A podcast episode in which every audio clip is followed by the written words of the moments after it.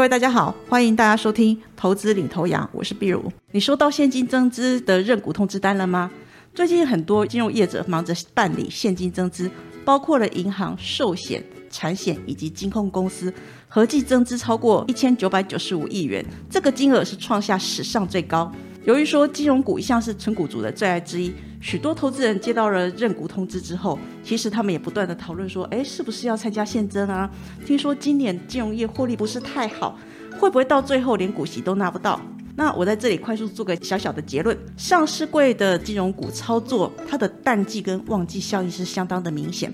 淡季随着现金股利发放之后，开始会逐渐的显现。可是当农历一年资金回温，还有年度获利结算之后，其实市场会开始关注金融股的直利率题材，股价常会逐渐回温到发放股息之后。以当前来看，目前股价危阶已经有修正了，而且市场上对战争升息这一些，其实很多的利空都已经有预期，防疫险这一些利空也都已经反映了。最近这些业者办理现金增资，我们预计。应该有机会提供淡季的下档支撑。如果说这个时候你能善选可以配息的个股，来年也更有机会赚取它的股息以及资本利得。以九月底的数据来看，目前市场上大概有七家金控公司有配息的能力，那也有部分的金控公司具备转正配息的可能性。不过每一种股票都有它的操作节奏，就算是多头行情。操作全职网台积电的亏损还是大有人在，所以说投资人的操作，你的属性要能够配合这个股票的节奏，你才能够赚得到该档股票的钱。今年全球市场剧烈动荡，疫情、通膨、战争，以至于说官方的货币政策朝向了收紧。其实这一些东西在在冲击了全球的景气，还有金融市场。金融业者不管是说证券、银行或者是产寿险，他们的营运跟市场。还有景气都是息息相关的，包括像存放利差、投资收益、手续费收入，这个是金融业的获利主要来源。如果景气不好的话，当然首当其冲的就是放款业绩还有手续费的收入。那如果说股债市崩跌，可能它在投资的部分亏损就会扩大。这个状况已经在不好了，万一又发生预期之外的天灾人祸。他之前所赚的手续费远远不及需要付的巨大的理赔费用。那我们回想，今年第二季开始，全台湾的疫情其实看起来是以指数型的方式跳升，然后达到高原期，而且这个高原期持续数季之久。即便说现在的疫情已经有舒缓了，可是现在每日确诊人数还是有万人以上。在这个地方，我想请问一下，您是不是有确诊过？在确诊的时候有没有如实通报呢？就我听到的状况来看，先前有买防疫险的人都很乐意通报，至于没买防疫险的，选择不通报的比例就高很多。还没有计入可能确诊可是没有症状而不自知的这种黑数，所以实际确诊的人数可能更多。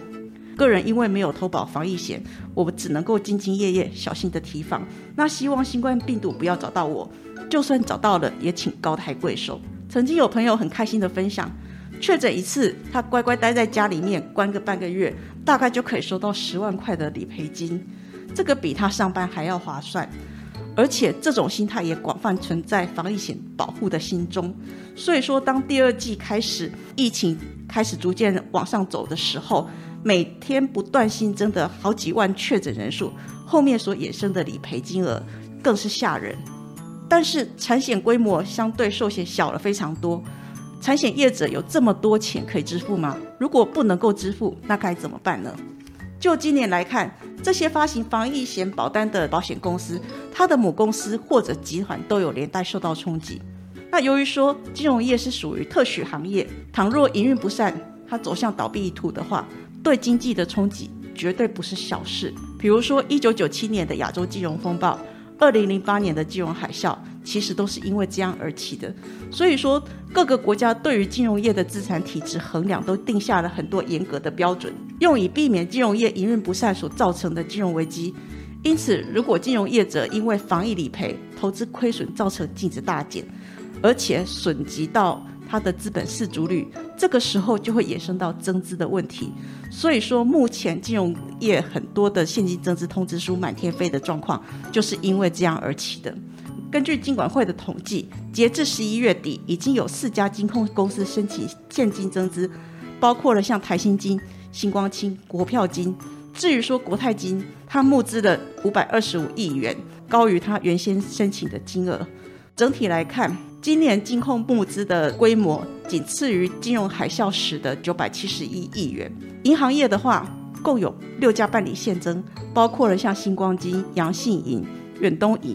华泰银、上海商银等等，总共募资了三百一十八亿元。寿险方面的增资，稍微排序一下。大致为星光金、塞商美邦人寿、海信人寿、第一金人寿、安达人寿，还有年底要完成的国泰人寿，六家的寿险业者就合计增资了五百八十七亿元。那产险部分更不用说了，和泰产险、西安东京海上产险、国泰世纪都已经有二度增资了，而且中信产险它更是有三度增资，加上说目前有增资一次的，呃，包括了富邦产险以及。兆丰产险六家就已经增资了九百八十五亿元，这个也是破了历史记录。整体来看，如果用现金增资、已于转增资、可转债转普通股、合并发行新股以及发行次顺位债这五种的增资样态来看，即使扣除金控转增资子公司这种重复的数值。根据保险局的统计，现金增资的金额还是超过一千九百九十五亿元，这个数字是改写历史最惨的记录。为了充实资本、强化财务结构，各个金融业今明两年掀起一波增资的狂潮。但是为了给庞大的存股族一个交代，金控明年又想配息。对于这件事情，金管会认为增资跟配息是两个不同的议题，但是配息要有两大前提要件：第一个是不是有获利？因为如果有亏损的前提之下，要配息就得审慎。第二个是不是会损及资本市足率？那如果有这个市足率不足的问题，就应该要多配股而少配现金。以寿险为主的金控公司，最近受到殖利率攀升，以至于债券的价格是大幅的降低，这样子导致公司的净值缩水。尤其是以寿险为主的金控公司，今年也因为子公司进行资产重分类，金控母公司同时也需要去认列等额的特别盈余公积，所以说未分配盈余不足，可能就无法配息。另外就是许多银行股也因为它风险性资产造成一些法规，也就是说资本市足率不足的一个问题，所以没有办法放大现金股利的发放。以今年的这个数据来看，观察截至九月底。上市十四家金控公司的前九月净值大概消失了一点四八兆，这个金额是创下史上最大，而且衰退的幅度超过三十个 percent。共有十三家金控公司的净值底下，其他权益都是负数的。这个地方代表的是它股债汇等相关的评价出现损失，而且十四家公司当中只有七家。未分配盈余大于其他权益的负值，所以说十四家里面只有七家在九月底的时候还是具备有发放股利的资格。那我们仔细的观察一下，到九月底十四家金控的部分净值下的其他权益为正数的只有一家大型关谷行库，另外还有六家未分配盈余大于其他权益负值的金控。如果说扣掉其他权益评价损失之后的差额，其实都有机会比今年发出去的现金股息总数还要多。所以说，如果他明年要发出差不多的现金股利，目前暂时不用去借其他科目来发。另外一一个族群，大家也可以去注意到，目前部分金控的未分配盈余跟其他权益差额不是很大，虽然说这个时候是负值。但是因为差额不大，所以有机会转正。二零二三年还是有配息的可能性存在。金融股的操作淡旺季是相当的明显，淡季常会随着现金股利发放之后逐渐的显现。